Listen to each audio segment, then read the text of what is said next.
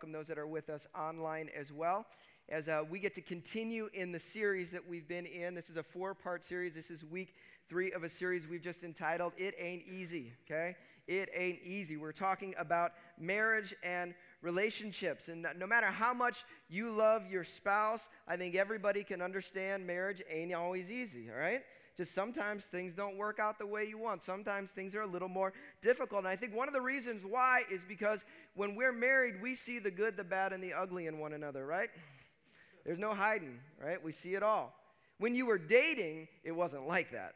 When you were dating, it was like your Instagram feed, right? Everything was perfect. You guys, you didn't burp at all in front of her, right? You were so good. You were on your best behavior. You always smelled good. You always tried to say the right thing. You're saying the good thing. You women out there, you're just like, oh, you're the greatest ever. You're just so supportive all the time. Just, I love you so much. Everything you say is perfect. You're just, you're just gushing, gushing. And somewhere along the line, though, we as husbands and wives, we, we get a little sloppy, right? We, we, we see some of those things. We don't step out the way we should. And, and I said in week number one that we've got a problem. There's the myth of the one, right? You know what the myth of the one is, right? If you find that perfect one, right, everything in your marriage is going to be perfect. You're not going to have any problems. You're going to get along all the time. Everything's going to be great. The myth of the one, we all know that's truly a myth. Just because you think you find the one doesn't mean that everything's going to be perfect. And I said our, our big so what for this entire series is actually this it's this the goal isn't to find the right one, but to be the right one, right? And this is for those of you who are not yet married and maybe you're looking for someone. You're out there trying to find the right one. Here's the deal. You cannot abdicate your first role, which that is to yourself, to be healthy because hear this, no matter who you get into a relationship with, you bring all yourself to that relationship, okay? And if you are not focusing on yourself to be the healthiest version of you possible, you are just going to be bringing your toxic self to that relationship. Doesn't matter if you find the one, you're going to still have some issues, okay? But for those of us who are already married, you've already got the one you're with, all right? And so the question becomes not how do I make them the one? Because sometimes we can be guilty of that as spouses. We try to change our spouse. We try to, uh, you know, affect our spouse in a way, get them to be the type of person we want them to be, and yet we don't affect ourselves. We don't impact ourselves. We don't look at ourselves. And I said this in week number one that the, one of the most sobering realities is that you are not responsible for having a good marriage. You are responsible for being a good husband or being a good wife. That's all you have control over. It takes two people to have a good marriage.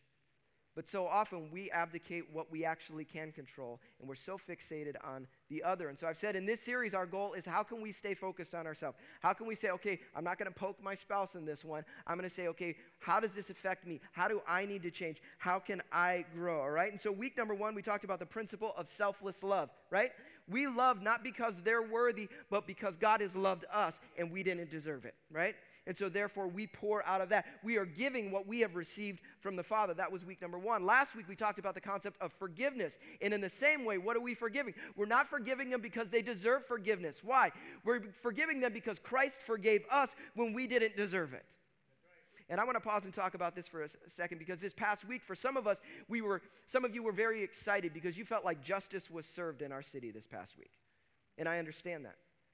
Eh, we love it when things seem to work out the way that we feel they should. Totally get that. But here's what can happen. If you've ever seen somebody who got justice the way they wanted and yet they were still struggling with bitterness, anger, and frustration. Why? Because if we don't take the step to forgive those who we are frustrated, those who we've been hurt by, those who we're angry at, if we don't forgive, we continue to be in bondage. And I don't care that that officer maybe got what he deserved. The reality is, every one of us as followers of Christ, our call now is not to hold bitterness, anger, and hatred toward him. If we want freedom in Christ, we have to extend forgiveness, not because he deserves it, but because we didn't deserve it and Christ forgave us. That's why we do it. Okay? So this morning, we're going to get to week number three. We're going to talk about a word that none of us like. Nobody likes it. And actually, everybody in our society fights against this concept, but I believe this is the secret to an amazing marriage. Uh, we said in this series, we're talking about marriage and relationships. All the weeks have application across the board. This one specifically is going to be the most focused on marriage. But next week, I don't want you to miss out because we're going to be teaching a concept that transforms every area of your life if you can get a hold of it. So don't miss out on next week. If you got your Bible, turn with me to Ephesians chapter 5 beginning in verse number 22. Ephesians chapter 5, beginning in verse 22. Would you stand with me across the room? So we're going to read our primary text a little longer here, so stick with me. Ephesians 5, starting verse 22, says this Wives, submit yourselves to your own husbands as you do to the Lord. For the husband is the head of the wife, as Christ is the head of the church, his body, of which he is the Savior. Now, as the church submits to Christ, so also wives should submit to their husbands in everything. Husbands, love your wives, just as Christ loved the church and gave himself up for her to make her holy, cleansing her by the washing with water through the word and to present her to himself as a radiant church without stain or wrinkle or any other blemish, but holy and blameless. In the same way, husbands ought to love their wives as their own bodies. He who loves his wife loves himself. After all, no one ever hated their own body, but they feed and care for their body just as Christ does the church. For we are members of his body. For this reason, a man will leave his father and mother and be united to his wife, and the two will become one flesh. This is a profound mystery but I'm talking about Christ in the church. However, each one of you also must love his wife as he loves himself, and the wife must respect her husband. Let's pray. Father, we thank you for your word. And God, I pray that this text that maybe some of us have heard many times before, God, I pray that you would reveal the truth of it. And God, bring, the, bring us to the core of what this is about. Father, that we'd walk out of this place with stronger relationships. Pray that in Jesus' name, everybody said, Amen. You can be seated. How many ever heard this phrase before? You know, wives, submit to your husband. You ever heard that before? You've heard this passage before. Okay, I'm going to be honest with you. I have a love hate relationship with this passage. Okay? I love some concepts of this, but you're going to understand why I hate this passage in a moment here. Uh, because the way that I think this passage is usually explained can be kind of summed up this way. Two phrases. First phrase is this we sum it up by saying, Wives, submit, right? Wives, submit. That's your role. That's your job, women. Your job is to submit in everything. Do what he says. And for generations, this is how this has been talked about. There are men that have used this verse to defend that position. Hey, woman, you better submit, woman. That's what it says right here. Wives, submit to your husbands. That's what it says. Read it. And I want to pause here for a second and just understand this. Here's a tip for you. When you're reading the Bible, you should listen to the stuff that's addressed to you. Okay? So there's a part in here for the husbands, but it's not that one, right? Wives, who is he talking to? The wives, okay? Husbands, shut your mouth. And then you get to listen to your part, okay? That's how it works. So that's just a good that's just a good life lesson when it comes to scripture, okay? But moving on here. All right? So this is we got we got wives submit. This is how we understand the passage, all right? Wives submit, all right? Good. Great, great. And then the second half of the passage, if you continue in the passage, second phrase, husbands love. So it's the job. The wives submit, the husbands love. Love your wife. How do you love your wife? As Christ loved the church. And man, we understand that Christ laid his life down. He gave everything for his wife. Isn't that beautiful? That's what we want. We want to see husbands that love their spouse that way. That's great. Okay? And I've even heard this text gone a little bit further and say, listen, women, wives, you would love to submit to your husband in everything if he was laying down his life for you, wouldn't you? And I think there's some truth to that. There's some truth to that. But we're still missing the point. Okay? Why? Because we've missed a verse. Uh, if you're familiar with your Bibles, you understand that it's divided up into chapters and verses, right? Okay, we got chapters, verses. It's really helpful. When I say turn to Ephesians chapter 5, you know where to turn. But how many of you know those are not inspired of God? Sometimes they are uninspired of God. There are chapter breaks in some of the weirdest places, like the middle of a sentence, the chapter happens. And for some of us who read a chapter a day or something like that in our Bibles, it, it can cause a problem because you literally stop in the middle of a sentence. And we'll get to that tomorrow. You forget what the previous part was about. So when we, we end up taking stuff out of context. But there's something else in our Bibles that is uninspired. And what is that? Headings. Okay? You ever read your Bible and they got little headings like this is about love and this is about that, whatever? Those are, those are not inspired of God, okay? Just understand that. Some guy put that in. They're helpful. Like they help us, oh, this is that part where Jesus does the story of the, you know, feeding the five. Oh, that's great. Okay, okay, awesome.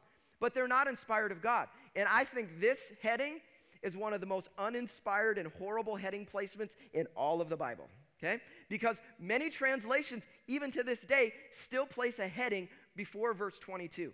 Uh, if you look in your Bibles, it'll say before verse 22, it'll say in Christians for a Christian or instruction for a Christian household or you know marriage things or something like that, whatever. I like the NIV in this because they moved the, chat, the heading to one verse ahead. And when you read verse 21, what you see is the actual principle that the whole rest of this thing is actually addressing.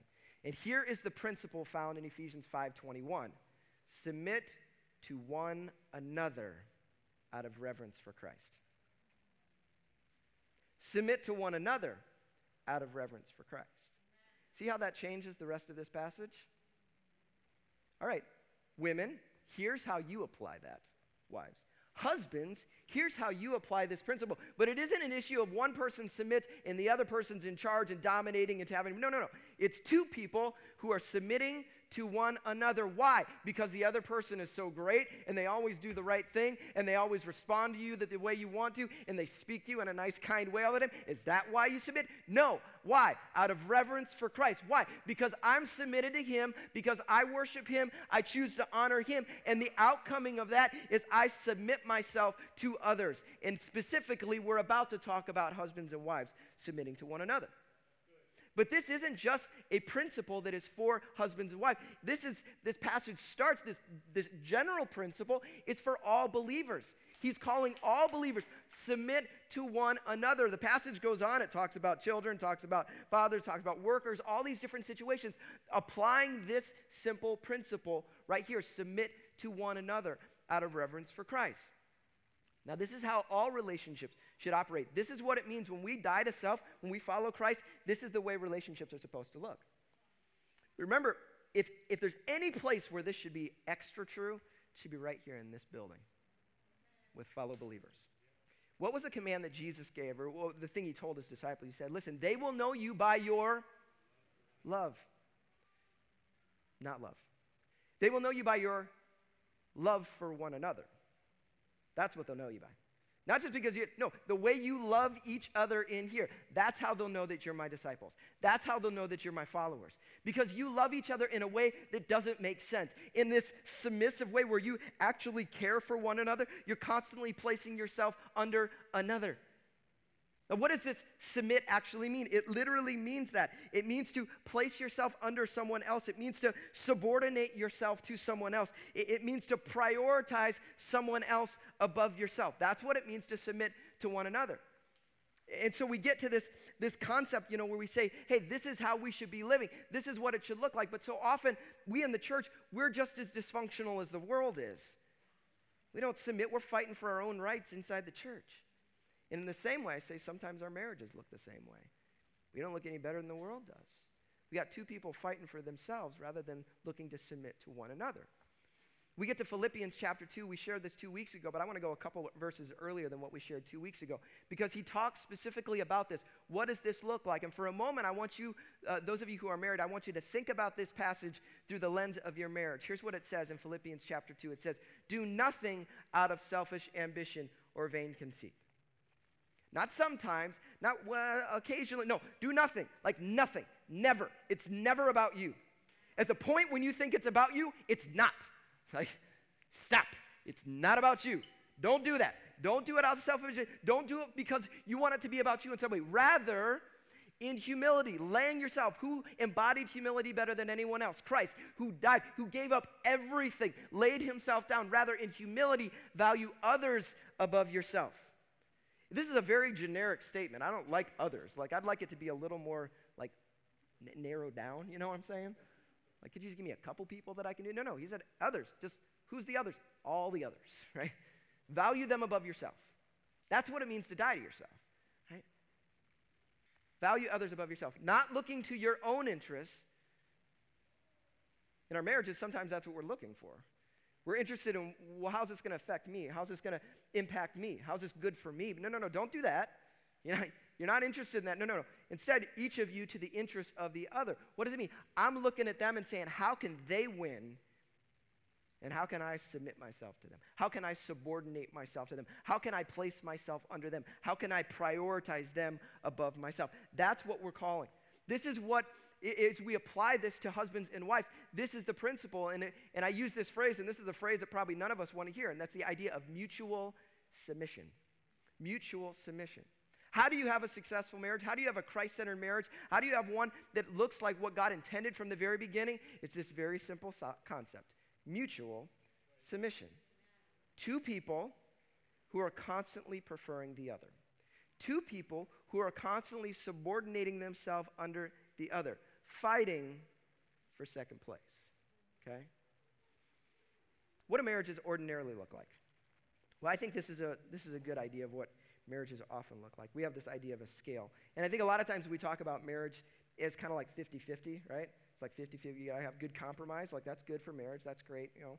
And uh, if you're honest with yourself, none of us would ever voice this out loud, but this is how oftentimes marriage can work out, right? You're like, well, you know what? Uh, I'd really like to hang out with the guys later. So I'm gonna, I'm gonna do the dishes, right? Look at me, I did the dishes, sweetie, I did the dishes, awesome. Okay, fine, you can go hang out with the guys later, right? And then she's like, you know, I saw this, I saw this dress I'd really love, you know, so I'm gonna buy him something, right? I'm gonna buy him saying, oh, look it, I'd like this thing too, cool, thanks, sweetheart, that's awesome, you know. And we just kind of we're, we're working the system a little bit, right? And the guy's like, you know what, I'd really, I'd really like to have a special time later on with my wife. So he turns on the romantic music and uh, pulls out the vacuum cleaner, right? Start working that vacuum cleaner. Hoping that later on, that's going to take care of some things, right? And for a lot of us, you say, well, this is a good relationship. Like, this is good. It's good. Ba- there's balance here, right? Nice balance. I love the balance here. Good compromise. This is good. We think this looks good. From the outside, it looks good, but do you realize what, what's going on here? It's two selfish people interested in their own thing. They are coming to a relationship to get what they want. This is not love. At least it's not Christ centered love. Okay? This is 50 50. And we say, well, yeah, marriage is 50 50. No, marriage is not 50 50. At least that's not the intention. The goal of marriage is 100 100. It's 100 100. You bring it all. It doesn't matter what the other person brings. Your goal is not to fill your bucket, your goal is to fill theirs.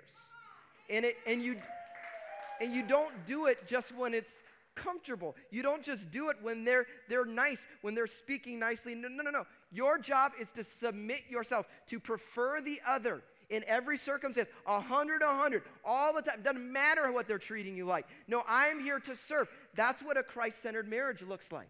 All right? So when I come, why I'm not looking to, to you know go do the dishes so I can hang out. No, I'm doing the dishes because I love you and I care for you and I want you to know you're valued, right?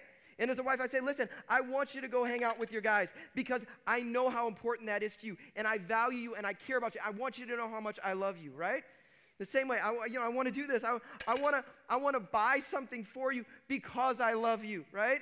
I want to do the same thing for you, you know? And then the situation, listen, I'm going to vacuum not because I'm just trying to get some later on, all right? I'm doing it because I love you, right? See, this is this is what sorry. But when you get to the end of this, you look at the scale and you're like, it looks the same, doesn't it? From the outside, it looks the same on the inside, it couldn't be more different. Because you've got two people who are selflessly serving one another. And as I shared in week number one, the dirty little secret when you have two people who are selflessly pouring themselves out for the sake of the other, guess what? You both win. It's just so often we're consumed with filling our own bucket rather than filling theirs. So, this is what the concept of mutual submission looks like. And so how do we how do we carry this out in marriage? Now that's what the rest of the passage is about. We've already talked about it. You know, you go on and you're applying the principle of mutual submission first to wives. All right, wives, what does it look like for you? Wives, it looks like ideas of submission. It looks like ideas of honor and esteem and respect. For husbands, what does it look like? It looks like love, selflessly laying yourself down. And why do we do that? We do that, why? Because we are reverencing Christ. This is an act of worship. You don't realize this, but the way you treat your spouse might be a more important way of worshiping than when you sing here on Sunday mornings. Like you sing the songs, oh God, I love you, I love you, I love you all week long. You treat your spouse like garbage. That's not worship. You're worshiping yourself at that point. All right? All right, so then we get, okay, we get to what I would call the summary statement. We get to the end of this passage. Ephesians chapter 5, verse 33 is like a summary. So we've got like the principle, we've got the application, and then we have the summary. Here's what it says. It says, however, he's speaking to the husbands first, each one of you also must love his wife as he loves himself, and the wife must respect her husband. Two words love and respect. Love and respect. Uh, some of you maybe have heard of the, there's a book out called Love and Respect. that's built off of this principle. I love the book. It's uh, written by uh, Emerson Eggerichs. And uh, the, the beautiful part about this book, it's based and grounded off of this scripture. And yet, when you look at the science, the science merely affirms what uh, the scriptures wrote 2,000 years ago. Like all the studies have been done, they did a study with 2,000 married couples who've been married for decades, and it merely validated exactly what, what was written here by the Apostle Paul. And so, what I want to do is, I want to look at this principle because in the last few moments here, how do we apply this scripture? And here's what I believe I believe that this could transform you because I have seen these principles play out in my own home. I've seen them play out in marriage after marriage after marriage after marriage, if you can get a hold of this, all right? So, here's what, here's what we say men and women both need love and respect. It's reality. You need it, you need love, and you need respect. You need both of them. But there is a difference between men and women and husband and wife. And here's the difference the difference is what is your felt need? What is your felt? What do you need to feel from the other person? Is a little bit different. And so, what they say is for women, a woman's deepest felt need is to feel loved, to feel cherished, to feel cared for, to have a sense that she's the most valuable one in the world like a man that will win her affections. And think back when you were dating. That's exactly what some of you did, right? Some of you guys should have never gotten that girl, okay? Like, there's not a chance, but what did you do? You worked real hard. You won that girl's heart. You bought her things. You cared for her. You spoke kindly. You wrote the notes to her. You wrote songs. You're like singing little serenades out from a window. You're doing all the things to try and love, to show her how much you love her, to lavish your love on her, to win her affection. And that's the deepest need of a woman is to have that sense of someone who cares for them that deeply. But somewhere along the way, oftentimes we men, we can get lazy in this area. We stop trying to win. We say, you know what? I told you I loved you when we got married. I'll tell you if it changes, right? How's that work, you know? But men are a little bit different. We need to be loved, absolutely. But here's the deal a man's deepest felt need is to feel respected.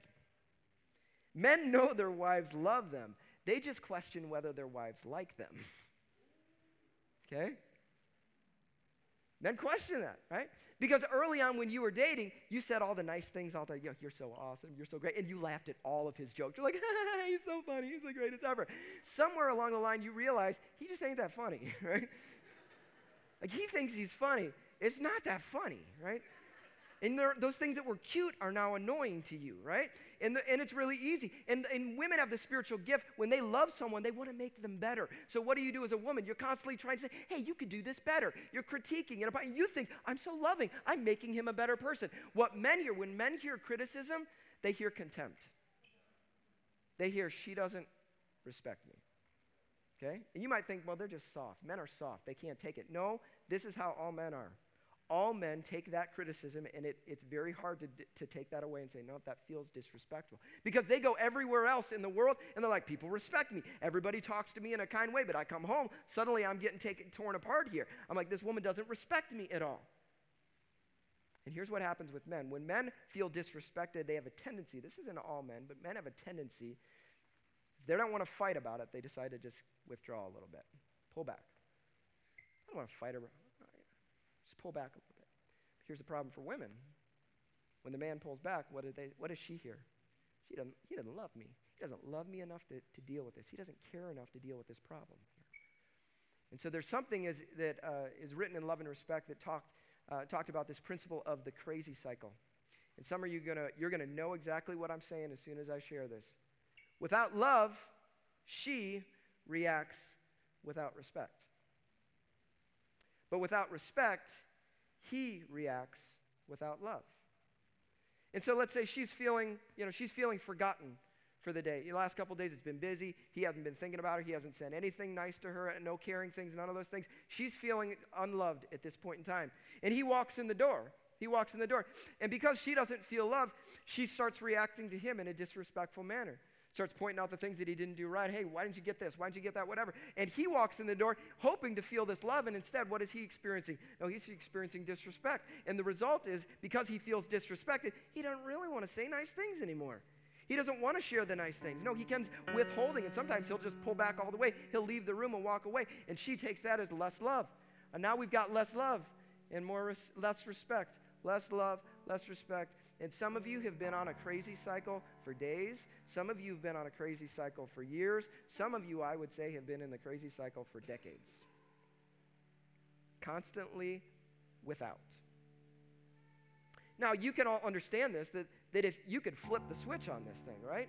If, if she would feel loved, she probably would sp- uh, express more respect, and the respect would fuel more love. And th- this is a positive thing, and that's really great, but that only works if you're both doing it, right? If you're both involved.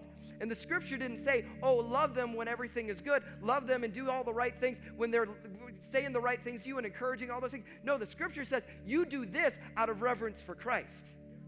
And so, what our marriages need around here are not people who are reactive to what the other person is doing. We need people who step forward and say, I'm going to love as Christ loved the church. I'm going to submit myself, to lay myself down, subordinate myself, not because they deserve it, not because they're saying the right thing, not because they respond the right way, but because I revere Christ. I adore Him. I worship Him. That's where the response comes.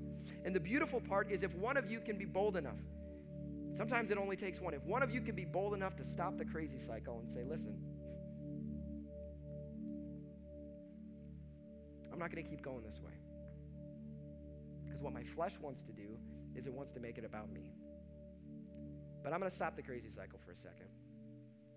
And rather than trying to, to fixate on getting them better, no, I'm going to say, God, I'm going to take responsibility for myself. And I'm going to submit myself to my spouse. I'm going to lower myself even if she doesn't speak respectfully. I'm going to love her. Even if he doesn't act loving, I'm going to respond respectfully. I'm going to submit. That's what a Christ centered marriage looks like. And I believe this for some of you, this is, it seems like a fairy tale because it is so far from what your home looks like. But I do believe this that if we will take hold of what Christ is calling us to, I believe that He could start us on a new journey. Faith is never about just like snap your fingers and everything's better. But if we would respond to what He's calling us to, I believe today could be a beginning of a new journey for some of your homes. Some of you feel like you've been suffocating in your marriage. You have. You feeling worn out. Some of you talk to me. You don't talk about it in the room. You all smile and you say, oh, that's a great whatever, but then you come talk to me later on because you're struggling. Here's the deal it takes a step.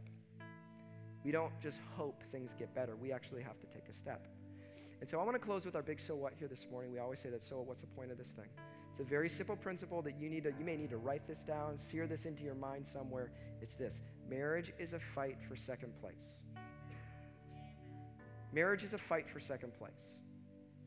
It is two people who are constantly choosing the second place.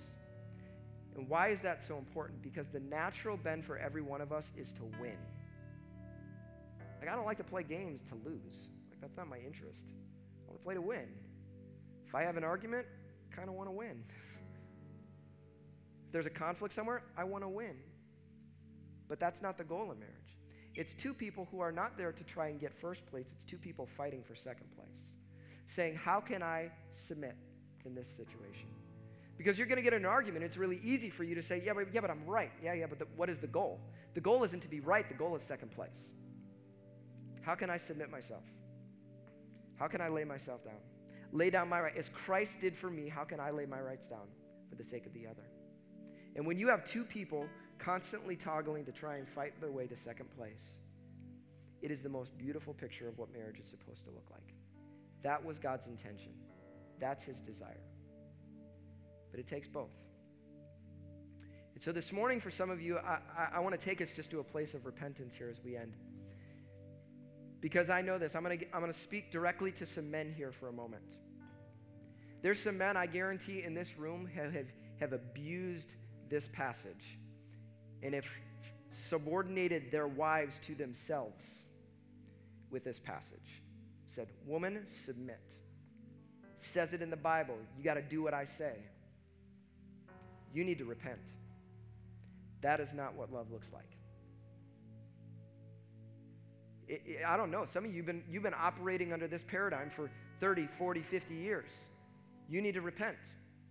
You need to call what is repentance? It's agreeing with what God says. That is sin. That is my selfish desire. That is not selfless love. That is selfish desire in me that caused me to do that. And I repent of that.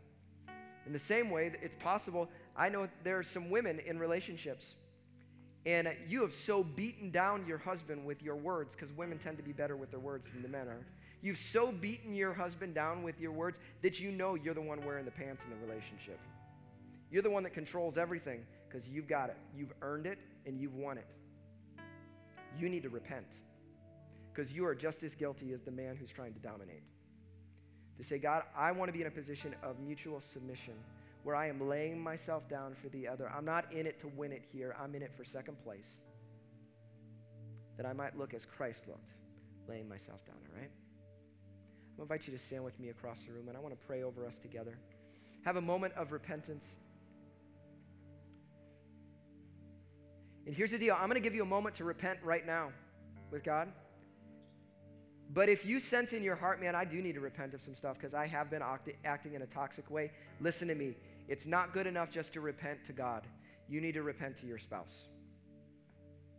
You need to ask forgiveness. You say, you know what? I've done the wrong thing. I've had the wrong attitude. Would you forgive me? And I want to, I acknowledge that was wrong and I want to turn away from that. All right? Some of you need to do that. If you're near your spouse, would you grab the hand of your spouse? I just want to pray over you guys real quick. God, we thank you. we thank you that you loved us when we didn't deserve us, God. We, you loved us and cared for us when, when we were heading the wrong direction. That's what the gospel says. Uh, while we were still sinners, Christ died for us. We thank you for the truth and the hope of the gospel. And God, we receive your love and your grace, Father. But God, may we never be those who receive it, but never are willing to give it to others. And Lord, right now I know that there are there are marriages in here that are that are struggling. There are people that have been caught in sin. They have been doing the thing for themselves. It's been selfish desire that's motivated everything. Oh, they've been playing 50-50, but God, that's not your desire for us. And so, God, right now, we just repent of that. We call that what it is. It is selfish motives, it is evil intent and desire. And God, we repent of that. We turn away from that, God, and we turn toward you. And God, we ask that you would help us to operate according to your kingdom principles, not our own, not to do things like the world does it, but to do it as you've called us to, Father. In humility, that we would prefer the other. We would we would live for them, that we would give ourselves to them, that we would say, How can we make them succeed? God, help us to do that, Lord. And God, I pray for anyone in here. There's some people I guarantee that are just struggling with anger and bitterness toward their spouse because of years of this being done the wrong way. God, I pray that you would begin to do a healing work. Father, as we talked about last week, that there could be forgiveness, that there could be freedom in this place, God. God, that, that some ropes that have been holding people on could, could be set free today in the name of Jesus and a whole new journey begun. Lord, I pray that this church would be known for healthy relationships, that we would be known and we would be marked with the relationships that look different than everybody else. Because we're not in it for ourselves, God. We're in it to glorify you and we're in it to serve others. God, I pray a protection over every marriage in this place. God, we know what the, the enemy's desire is, is to bring division, to steal, to kill, and to destroy. And God, we know that your desire is life and life abundantly. And so, God, I pray that you would just breathe life into these homes, God. May we put into practice what you've spoken to our hearts today, God. It does, it's not enough just to hear it, God. We got to do something with it. So help us to do that, Lord, we pray. In the name of Jesus, everybody said, Amen. Amen. Hey, I want to share just two things here before you go. First is this some of you need professional help. And there's a stigma with that for some people. They feel, well, I don't, our marriage is struggling, but I don't want to tell anybody. I don't want anybody to know. Guess what? You're not the only one struggling. Okay? It's okay. The best thing that you can do is to seek some, some help. Please Eh, reach out to me. I can help dir- direct you. I'm not some amazing marriage counselor, but I can direct you to some people that can, can get you the help that you need. All right? Don't let the enemy win in this. Listen, I said this to marriages before. There's people that have sat in my office and just been talking. And here's the deal sometimes a marriage needs a hero. A marriage needs one person in the relationship to say, I'm going to do the thing that neither of us have been, we've been talking about, but we haven't done it. We've been saying we need to get help, and neither of us, I'm going to call and I'm going to make that appointment. I'm going to step, I'm going to go have that conversation with. Somebody needs to step forward and do that in your relationship. Because if you, if you don't, you know where you're heading. It's not going to get better. All right? So for some of you, that's, that's what you need. For everyone else, I just want to I want to give a very clear challenge this morning because this is a practical thing that you're going to see this coming week, and it's this look for crazy cycle moments. You know when they're coming, you feel them. When that moment happens, choose love and respect. Choose to submit rather than fueling that thing, saying, Man, I don't, I'm feeling disrespected. No, I'm going to choose love right now. I'm feeling all love. I'm going to choose respect. I'm going to speak in a way that is respectful right now. I'm going to care even if I don't feel cared for, right? That's my challenge for you this week. If you're on a prayer team, I want to, I want to invite you up forward. Uh, there's some of you before you leave today, you want to have an opportunity to pray with somebody. I want to give you a chance to do that. And so uh, we invite you, don't run out the doors. Whatever the need is, you may have a physical need, something going on, or maybe you and your spouse would like to receive prayer this morning. Please take the step. But let's live out this week. Let's do the scriptures. Let's not just hear it. Amen? Awesome. Love you guys. You have a great week. We'll see you back next Sunday. Don't forget apparel. You want to pick that up. Uh, make sure you got to order by tonight if you want to get that stuff in, all right? Love you guys.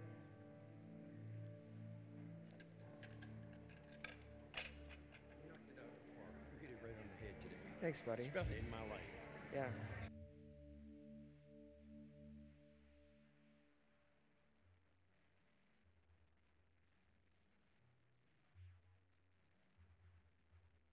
drowning, letting the